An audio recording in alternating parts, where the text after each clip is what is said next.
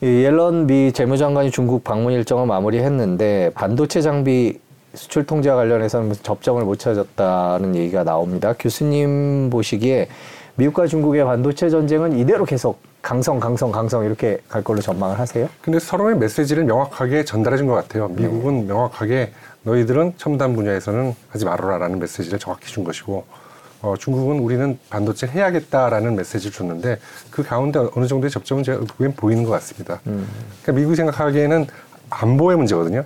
그러니까 미국이 가장 싫어하는 것은 내 안보를 지키는데 나의 물자를 다른 사람 때문에 못 만들게 돼 그 무기에 들어가 반도체라는 것이 뭐 여러 제품에도 쓰이지만 그 안보에 쓰이는 네. 제품에 많이 들어가지 않습니까? 근데 그게 중국이나 이런 어떤 우려될 만한 적들에 의해서 컨트롤되는 게 싫은 거죠. 첫 번째가 그것이고 두 번째는 우리가 만든 제품, 그러니까 미국이 만드는 제품, 흔하게 말해서 AI를 하는 뭐 엔비디아의 칩이라든지 이런 부분들이 중국이 동일하게 사용해서 그쪽에 무기화, 그러니까, 그러니까, 그러니까 중국군을 갖다가 현대화하고 이런 데 사용될 수 있다라는 거는 묵고할 수 없는 거죠. 음. 그런 메시지를 명확하게 전달하고 그 이외의 부분들은 우리는 그냥 친하게 지내면 하면 된다라는 메시지를 전달한 거죠. 미국 반도체가 중국에 많이 팔리지 않습니까? 그래서 예. 이제 뉴욕 타임즈가 최근에 보도한 바에 따르면은 중국과 계속 강하게 부딪힐 수 없을 거다 이렇게 얘기를 하거든요. 맞습니다. 그 미국 반도체들의 대부분의 수요는 큰 부분의 수요는 중국에서 이루어지는 건 맞는 거죠. 어, 중국 시장이 크긴 하지만 그거는 이제 생산의 시장으로서의 시장이고 소비는 뭐 미국에서 많이 일어나는 부분이니까요. 음. 근데 그 부분보다는 이제, 이제 어떤 세계 공장으로서의 중국, 다른 물자들, 그러니까 안보와 관련 없는 그러니까 purpose가 정확하게 military가 되지 않는 것들에 대해서는 당연히 중국으로부터 미국은 사야지 뭐 물가 문제라든지 이런 부분들을 다 풀 수 있는 거니까 그런 부분에서는 아무 문제 없다. 중국과 우리 문제 없다는 걸 명확하게 전달해 준 거죠. 음. 중국을 봐서는 근데 이 반도체 산업이라는 걸 절대로 포기할 수 없는 산업이거든요. 그러니까 전 세계에서 가장 큰 산업입니다. 반도체 산업이라는 네. 것은. 그 가장 큰 산업인 이유는 이제 나중에 다시 기회가 되면 말씀드리겠지만 이게 컴퓨팅이라는 걸 갖다 책임지고 있어요. 반도체라는 것이. 그러니까 컴퓨팅이라는 걸 책임지고 있기 때문에 이 컴퓨팅을 책임지기 위해서 만들어지는 모든 물건들은 다 이 반도체를 사용할 수밖에 없죠. 그러다 보니까 가장 큰 산업이 된 건데 그 가장 큰 산업, 이 산업의 특징은 또 뭐냐면 굉장히 월급을 잘 주는 많은 고용을 창출해냅니다. 음, 음. 그러다 보니까 중국이 할 수 있는 그런 산업들은 다 하고 남은 게 반도체죠. 그러니까 산업 발전을 위해서 반드시 해야 된다라는 게 중국의 입장이고 음. 미국의 입장은 그렇지만 안보와 관련된 건 절대로 안 돼. 여긴 침범할 수 없어. 라는 명확한 메시지를 준 거죠. 그 교수님 아무래도 과학자시니까 네. 제가 여기서 이걸 물어봐야 될 것 같은데요. 중국 반도체가 지금 미국의 제재 속에서 예, 예. 과연 그 뭐 무기에도 쓰이고 뭐 고도 장비에 쓰일 수 있을 정도로 발전할 수 있을까요? 어떻게 보세요? 아 그런 부분을 할 수 있는 반도체는 그 우리가 high performance leading edge 뭐 이런 식의 어떤 용어로 불리는데 최첨단 반도체입니다. 그 최첨단 반도체에서는 그러니까 미국의 영향력이 없게서 허락하지 않는 만들기는 거의 불가능하다고 봐야죠. 우선 그러니까 몇 가지 앞으로도 미국 쪽에서 압력에 의해서 나오는 전 세계적인 추세가 있을 텐데 우선 첫 번째는 아까 말씀드린 어떤 AI를 위한 칩들 그런 것들이 어떤 군사용으로 dual purpose로 쓸 수 있는 것들 그런 것들에 대한 수입 그러니까 중국의 수출 금지 이런 부분들이 명확하게 이루어질 겁니다. 그리고 또 하나는 그러니까 3나노, 2나노 같은 아까 말씀드린 high performance 칩들을 네. 만드는 장비들 거기에서는 이제 미국 장비업체가 물론 큰 역할을 하고 있지만 그중에서 중요한 부분 또 하는 게 이제 네덜란드 ASM이라든지 네. 아니면 일본의 TEL이라든지 이런 회사들도 이제 중국에 수출 못하게 그 product를 만들 수 있는 것들 그것들에서 명확하게 나올 겁니다. 그런 것들이 그런 상황에서는 어렵죠. 그걸 하기는 그렇지만 그 leading edge가 아닌 그러니까 그 첨단 반도체가 아닌 반도체들에 대해서는 중국이 어느 정도는 하려고 노력할 테고 그걸 내재화 장비를 내재화 국산 자체에서 만드는 걸 통해서 하려고 노력을 할 겁니다. 그 장비 얘기를 해주셨는데 그런 네덜란드나 일본의 첨단 장비를 중국에서는 도저히 따라올 수가 없는 모양이죠. 예, 없다고 해야죠. 아니 물론 세월이 굉장히 흐른 다음에는 네. 되겠죠. 세월이 흐른 다음엔 되겠지만 그 투자비라는 게 있지 않습니까? 그러니까 그 투자 그걸 하기 위한 투자비라든지 노력이라든지 이런 걸 갖다가 반도체라는 것은 굉장히 많은 장비가 필요한데 그 모든 걸 그걸 하기 위해서 투여할 수가 없습니다. 음. 그러고 투여한다 하더라도 이 장비들의 특징은 뭐냐면은 이미 양산에 여러 번 쓰이면서 검증을 받았습니다. 그렇기 때문에 아 뭐가 뭐가 어떻게 됐을 때 뭐가 잘못됐구나라는 노하우를 이미 체득한 상태죠.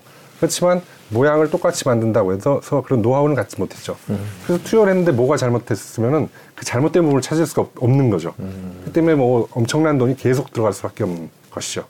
지금 그러면 중국의 말씀해 주신 그 첨단 반도체의 수준은 어느 정도라고 봐야 될까요?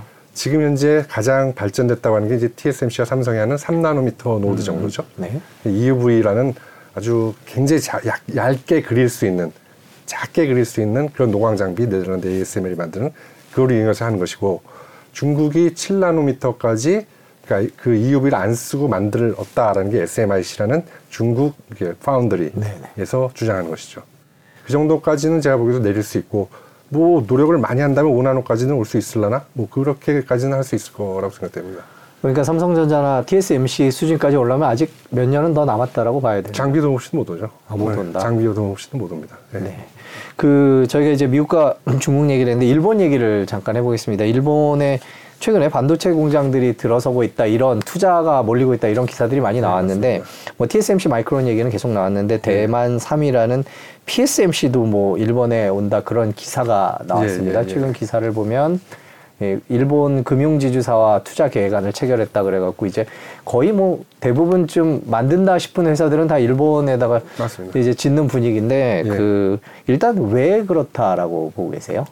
우선 첫 번째는 이제 일본뿐만이 아니고 이제 어 얘기가 나올지 모르겠지만 유럽에도 공장들이 많이 짓고. 있습니다. 미국도 많이 짓고 있고 그 이유는 이제 어떤 전쟁이나 여러 가지 코비드를 거치면서 아 이 반도체라는 게 전략 물자로서 굉장히 중요하다. 음. 내가 가지고 있어야 된다라는 것들이 각 지역에서 전부 다 동일한 생각을 합니다. 그러니까 미국도 내 안보와 관련된 물자인데 없다 보니까 뭐 그것도 문제고 뭐, 뭐 자동차 산업이 못 돌아가고 이런 것도 있으니까 미국 내 지어야 된다. 네네. 유럽도 마찬가지 생각을 하고 있고요. 일본도 비슷한 어떤 인센티브를 통해서 어, 들여올려 그러죠. 근데 일본이 우선 대만하고 굉장히 가깝습니다. 그 이유는 우리와 일본이 어떤 그 어떤 역사적인 문제로서 어떤 감정이 있는 것과는 달리 대만과는 상당히 친합니다. 그런 역사적인 문제도 있었지만 그런 문제에 대해서 그 별로 개의치 않는 게 대만이고 그러다 보니까 굉장히 친한 상황에서 과거에 일본이 반도체가 굉장히 발전했을 때 대만에도 공장을 지은 적이 있었습니다. 반도체 네. 공장을 짓고. 그러다 보니까 그런 교류가 굉장히 원래 활발합니다. 거기다가 일본의 강- 가장 좋은 점 뭐냐면은 그 반도체를 했을 때 에코시스템을 유지를 하고 있다라는 거죠. 소부장 업체라든지 인력이라든지 이런 부분을 충분히 갖고 있기 때문에 투자를 했을 때 가장 빠르게 거기서 어, 이득을 얻을 수 있는 나라로서 일본이 위치가 그렇죠. 예. 그 생태계라고 말씀을 해주시는 거는 그 반도체를 만들 때 있어서 이렇게 부품이라든지 뭐 장비라든지 테스팅이나 이런 업체들이 많다는 뜻으로. 봐야 되는 예, 거예요. 맞습니다. 우리나라에 비해서 훨씬 나은가요? 어떤? 뭐 우리나라도 그렇게 나쁘진 않, 굉장히 좋은 편이죠. 좋은 편이니까 비교하긴 그런데 일본은 어차피 칩 메이커들이 있어서 아까 마이크론을 얘기하셨지만 엘피다라는 회사를 인수한 게 마이크론이거든요. 네. 그러니까 이미 이미 일본에는 그런 공장들이 있기 때문에 뭐 소니도 공장 있고 키옥시아도 있고 그러다 보니까 그 부품 업체들이 다 있죠. 일본 국적의 그 소자 회사만 좀 적어졌을 뿐이지 그 그 ecosystem은 다 유지하고 있습니다. 최근에 나온 기사를 또 반도체 네. 얘기를 해보면 최근 인텔 얘기가 좀 나오는 것 같아요. 맞습니다. 그래서 인텔은 이제 뭐 설계도 하고 제조도 하는 그런 회사로 맞습니다. 알려져 있는데 인텔이 TSMC 다음으로 2위를 가겠다. 그게 바꿔 말하면 이제 삼성전자를 넘어서겠다라는 얘기인데 파운더리 부분에서 파운더리 부분에서요. 예, 예, 파운더리 부분에서. 그런데 어떻게 보세요? 그 인텔의 그런 도전이라는. 우선 인텔이라고 하면은 저희 반도체 하는 사람들한테는 어떤 legend입니다. 네, 그러니까 네, 네. 모든 반도체의 기술을 다 개발해왔던 게 인텔이었거든요. 근데 그런 테크놀로지 리더십을 갖다 이룬 게한 10년이 약간 좀 넘어가고 있습니다. 그러니까 FinFET을 만들 때까지 Tri-gate라는 이름으로 20나노 때인데 그때까지 인텔이 뭐 하면은 나머지는 다 공부하고 따라가는 분위기였죠. 음. 그러다가 어느 순간에 그게 뒤집혀지면서 지금 현재의 선두는 TSMC입니다. 이건 부동의 선두라고 볼 수 있는데 이제 그 뒤를 갖다가 첨단 공정을 하는 회사는 두 회사밖에 없는 거죠. 삼성하고 인텔.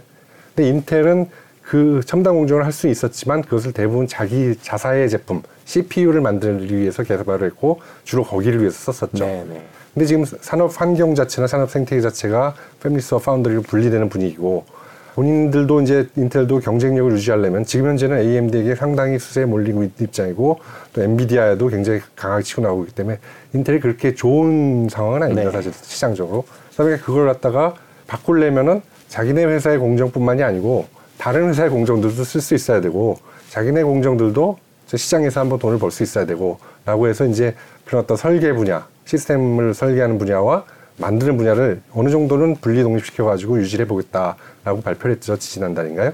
그래서 이제 어, 자기네 칩도 이제 TSMC에서 만, 어느 정도는 만들 수 있고 일부 부분을 그리고 이제 나머지 저 자기 공정을 갖다가 그 파운더를 돌려가지고 다른 회사 제품들을 만들겠다라는 건데 이게 사실은 그렇게 쉬운 비즈니스 아닙니다. 우리 내가 기술이 있다고 해가지고 파운드리 할 수 있다라고는 못해요. 그랬으면 옛날에 인텔이 먼저 한번 옛날에 했었습니다. 근데 실패를 만든데 큰 이유 중에 하나는 그러니까 이거는 고객과 소통하는 그런 네. 산업입니다. 고객이 요구하는 게 뭔지를 정확히 들어가지고 그것을 반영해가지고 계속 피드백을 줘야 되는데 전에도 이런 비유를 한번 했는데 큰 장사를 하던 사람들은 그렇게 하기가 쉽지 않습니다. 네네네. 그러니까 그걸 바꾸고 하는 게 굉장히 오래 걸리죠. 삼성도 사실은 그 처음에는 그렇게 파운드리 본격적으로 안 들어오고 이제 큰 업체들 이제 그 당시에는 애플이 이제 삼성의 고객이었으니까 애플이나 퀄컴이나 큰 고객들만 상대했었죠.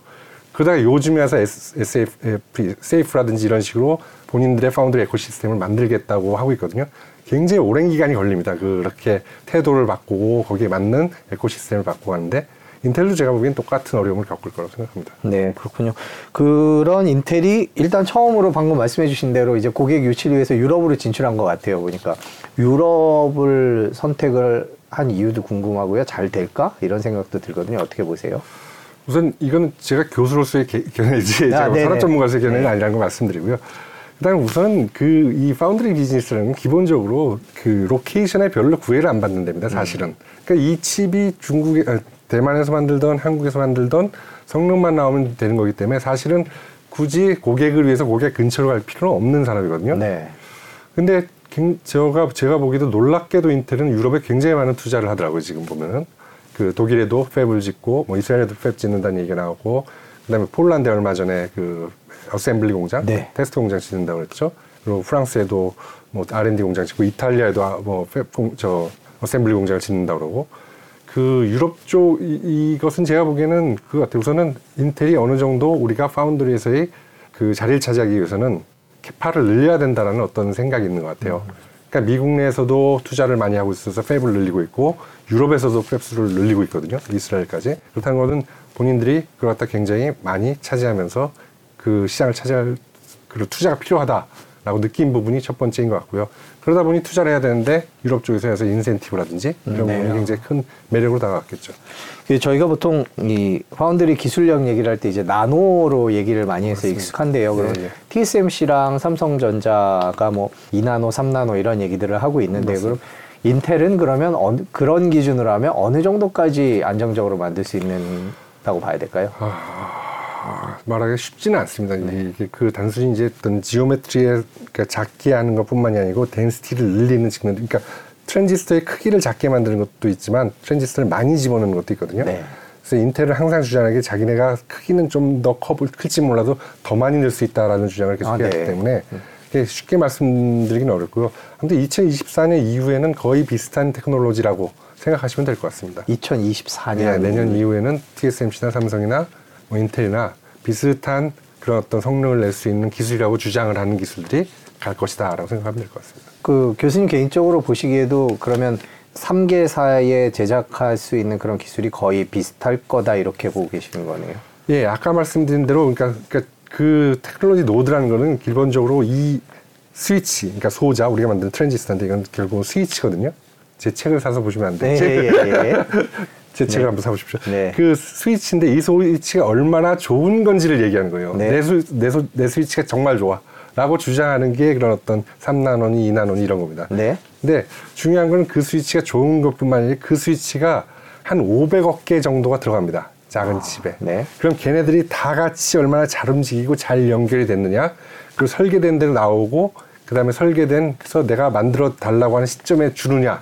이것들이 다 기술이거든요. 음, 사실은 네. 이 스위치가 빠르고 좋은 스위치라는 것만이 기술이 아니고 그 한 판에 칩 하나에 500억 개 들어가는 칩 다이가 한 뭐 500개 정도 나오는데 그 중에 몇 개가 살아남느냐도 기술이고 그걸 갖다 얼마나 빨리 잘 만들어서 고객한테 딜리버리 해주느냐도 기술인 거죠. 음, 그런 측면에서 TSMC가 강하기 때문에 때문에 누구든 저 독보적인 1위를 지금 하고 있는 것이죠. 지금 최근에 인도에서 반도체를 만들겠다고 했습니다. 물론 이제 네. 폭스콘이 철수하겠다 그러면서 이제 뭐 무산 대내 만에 이런 얘기들이 나오는데 결론적으로 지금 교수님 말씀해 주신 대로 쭉 종합해 보면 한국, 타이완, 일본, 중국, 미국, 유럽 그리고 인도에서까지 지금 반도체를 만든다고 얘기를 하면서 모든 나라들이 자신들이 반도체 강국이 되겠다라고 얘기를 하고 있습니다. 네. 일단 먼저 이런 얘기에 대해서 그게 왜 그렇게 반도체 강국이 되겠다라고 그렇게 많은 투자를 하고 있는지부터 여쭤보고 가능한지 여쭤볼게요. 우선 첫 번째는 아까 말씀드린 대로 가장 큰 산업입니다. 가장 큰 산업이고 또 가장 많은 우리나라도 마찬가지지만 월급을 주는 엔지니어들을 굉장히 많이 고용하는 아주 질 좋은 일자리를 제공해 주는 산업이죠. 그러다 보니까 어느 나라든지 다 이 산업을 해야겠다라는 생각을 할 수밖에 없는 것이죠. 근데 인도 같은 경우에는 조금 다른 배경이 있죠. 인도라는 것은 기본적으로 중국의 대체제로서의 생각을 많이 하고 있으니까요. 그러니까 중국이 지금도 무슨 뭐 갈륨이라든지 아니면 저머늄이라든지를 수출 안 하겠다. 네. 뭐 이런 것들인데 그런 것들은 결- 제가 보기에는 그러, 그다지 큰 위협이 되진 않아요. 왜냐하면은 그것을 갖다 여태까지 다른 나라에서 못했던 거는 환경의 문제라든지 아니면 원가의 문제라든지 이런 부분들이 있었기 때문에 못했던 거거든요. 근데 중국이 그 얘기를 하는 순간에 그러니까 전에 일본이 우리나라에 대한 어떤 소부장에 대한 얘기를 했을 때 어떤 반응이 일어났냐면 한국에서는 그래 그럼 국산화해야지 이러면서 우리가 만들어야지. 그렇게 되죠. 예. 그랑 비슷하게 인도로 가면 어떨까라는 생각을 누구나 하게 되는 거죠. 동남아나 일본은. 그래서 인도의 투자들이 많이 늘어나고 있습니다. 실제로 어, Applied Material number one, two를 다투는 장비 기업이죠.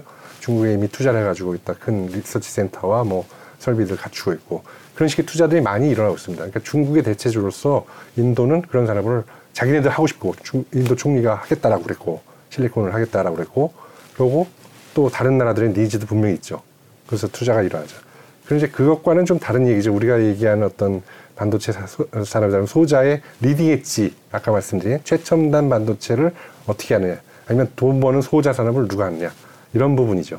그 모든 나라들이 그렇게 자신네들이 반도체 강국이 되겠다라고 하는데 이제 반도체 강국을 자처하는 대한민국 입장에서는 그런 큰 나라들의 그런 행보가 조금 마음이 편하지는 않습니다. 그럼 뭐 메모리든 비메모리든 마찬가지일 것 같은데요. 교수님께서는 그런 세계 각 나라들이 반도체 산업에 막 뛰어드는 게 어떻게 전개될 거고 또 우리나라한테 어떤 영향을 미칠 거라고 보고 계세요? 우선 첫 번째는 그 지금 뛰어드는 부분은 어느 부분이냐면 이제 소자를 생산하는 부분이죠. 소자를 매니팩처링을 해가지고 이제 칩을 만드는 그 전공정과 이제 패키징하는 후공정 그쪽을 하고 싶은데 그 원인은 그 코비드나 전쟁을 겪으면서 그 물자를 못 받아가지고 굉장한 곤란을 다들 겪었거든요. 네네. 그러니까 이거를 내가 관리하는 아- 안에 두지 않으면 다른 산업도 문제가 있다라는 게 가장 큰 우려죠. 그러다 보니까 다 미국도 마찬가지고 유럽도 마찬가지고 뭐 일본도 비슷한 것이고 만들겠다라는 것이고 거기에 이제 하나는 이제, 중, 이제 대만이라는 것은 이제 지정학적인 문제가 있으니까 TSMC가 이제 바깥으로 나가야겠다라는 전략이 좀 있죠. 이제 그래서 이제 서로들 만들겠다라고 하는 부분인데 제가 보기에는 우선은 이 leading edge나 아니면 이 첨단 공정들이 많아도 굉장히 많아지는 것 같아요. 그러다 보면 언, 언젠가는 이것을 이제 이제 과잉 공급이라든지 아니면 원가 싸움이라든지 이런 부분이 있게 되는데 하나 확실한 거는 그런 소자를 만드는 측면에서의 개발 하는 수 있는 나라는 그렇게 많지는 않습니다. 왜냐하면은 굉장히 양질의 엔지니어들이 쉽게 말해서 시간을 굉장히 쓰면서 이런 표현 좀 그렇지만 갈려야 됩니다. 아, 네. 그러니까 이런 이런 환경을 가진 나라는 사실은 우리나라, 그다음에 대만 이런 나라죠. 그리고 가장 강력하게 갈 수 있는 나라가 하나가 있죠. 중국이죠. 네. 아, 그런데 환경이 안 되기 때문에 중국이 지금 못 하고 있는 거죠. 음. 그러니까 중국을 언제든지 저희가 두렵게 보는 이유는 중국이 환경이 좋아져서 뒤- 들어오면은 소자 산업은 어느 정도 따라올 것이다. 분명히 따라올 것이다라고 생각할 수밖에 없으니까요.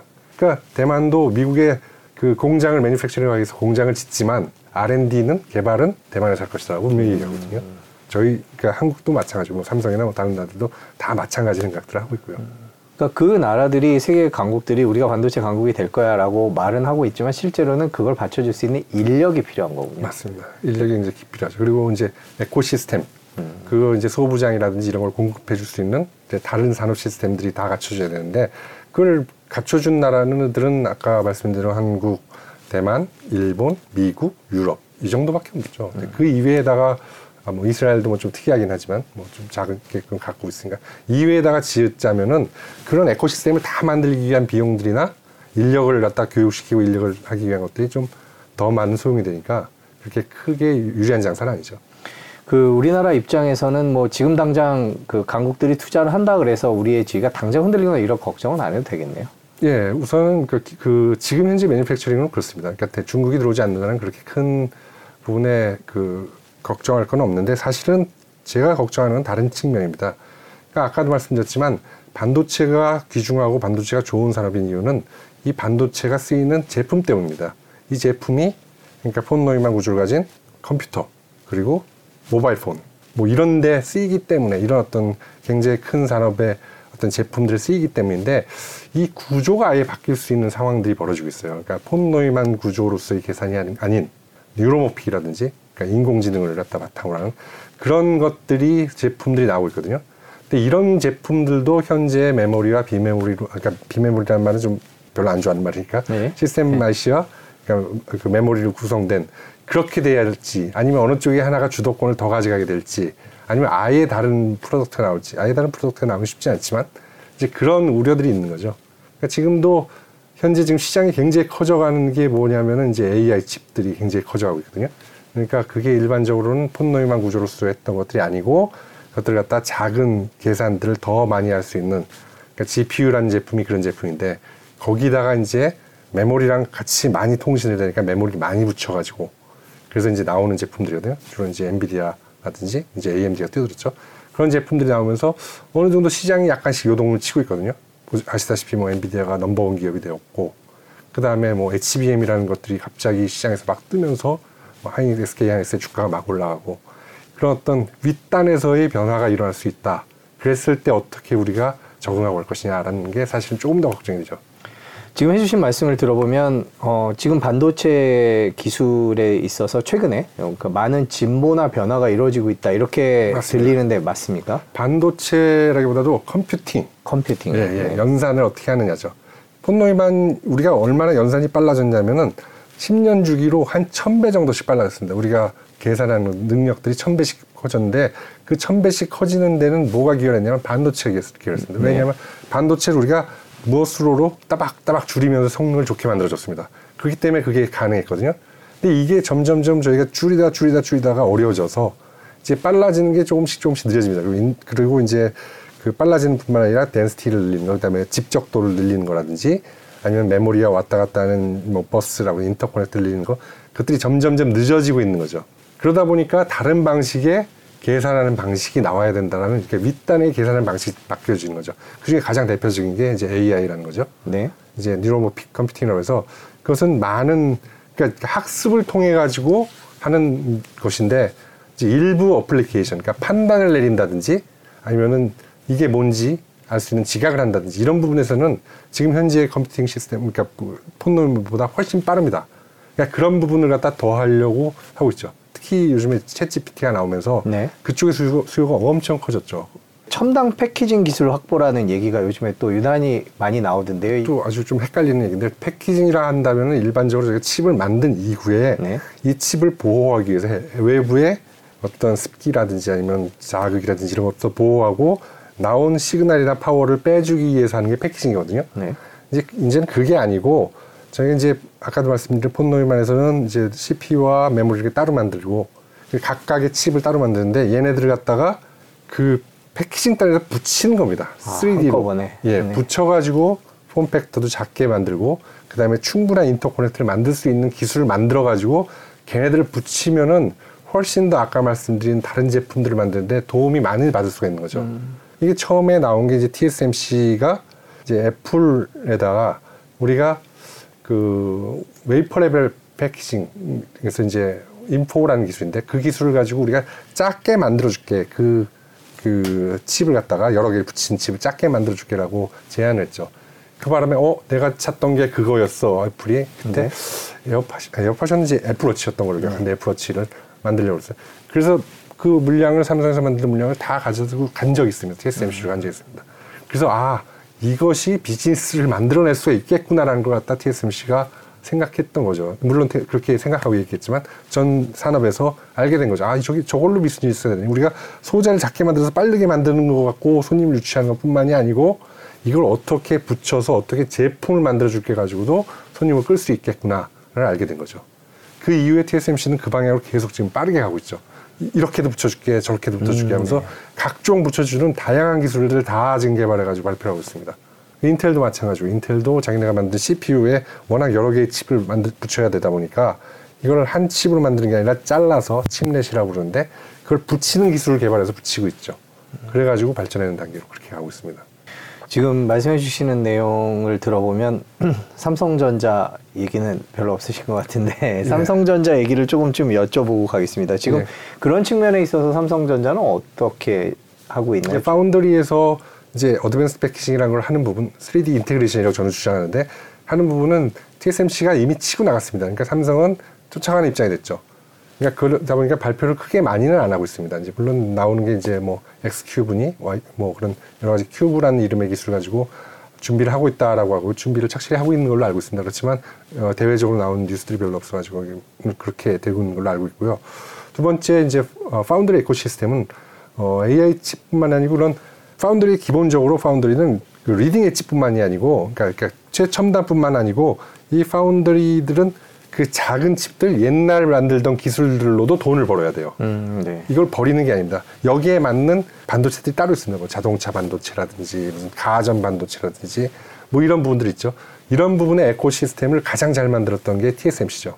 왜냐하면 업력이 워낙 길었으니까 처음에 이 업을 만들었기 때문에 87년도에 TSMC를 그 때문에 내가 이걸 만들고 다 쓰고 얘가 새 공장을 왔을 때 얘를 뭘, 가- 뭘 만들까 뭘 만들까를 계속 고민을 해서 에코시스템이 만들어져 왔죠. 네. 근데 삼성은 그런 식으로 시작을 했던 게 아니니까 이런 에코시스템을 파운드리 에코시스템을 구성하는 게 약간 좀 늦었습니다. 근데 네. 그것을 이제 제대로 된 방향으로 가겠다라고 하고 이제 그것이 나온 게 SAF에 SAF라는 그런 거죠. 그 TSMC를 따라가겠다라는 얘기를 삼성전자 계속 몇 년째 해왔는데 지금 뭐 오히려 간격 격차가 벌어졌다 이런 얘기를 많이 합니다. 그 시스템 반도체 부분에서는요. 예, 예. 예, 앞으로 전망은 어떻게 보세요? 그러니까 소자라든지 이런 부분을 만드는 데는 아까 말씀드린 대로 그렇게 뒤지지 않았습니다. 삼성이 JFET이라고 최첨단 그 스위치를 갖다 제일 처음 만들었고 쳐지지 않았는데 아까도 말씀드렸대로 아직까지 그 고객들에게 충분한 신뢰를 갖다 받지는 못하고 있죠. 그러니까 그런 신뢰를 쌓아가는 시간이 필요한 거죠. 사실은 신뢰라는 건 단번에 쌓이지 않습니까? 그러니까 거래를 통해 가지고 내가 충분히 성능이 좋은 물건을 계속 잘 딜리버리 하더라.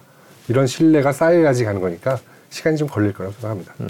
지금 반도체 뭐 빠르게 기술 변화되고 있고 나라마다 막또 각자 약진을 하고 있는데 그 뭐 반도체의 미래라 그럴까요? 이제 우리 저희가 주목해야 될 그런 것들은 그런 기술이나 이런 것들은 어떤 게 있을까요? 아까 말씀드린 거죠. 그러니까 반도체라는 건 부품입니다. 반도체는 어떤 제품에 들어가는 부품으로서의 가치를 가진 건데 그런 제품이 여태까지는 아까 말씀드린 컴퓨터의 CPU, 네. 그다음에 모바일의 AP 이런 어떤 폰 노이만 구조에서 나오는 것들인데 이제는 그게 바뀌어 간다는 거죠.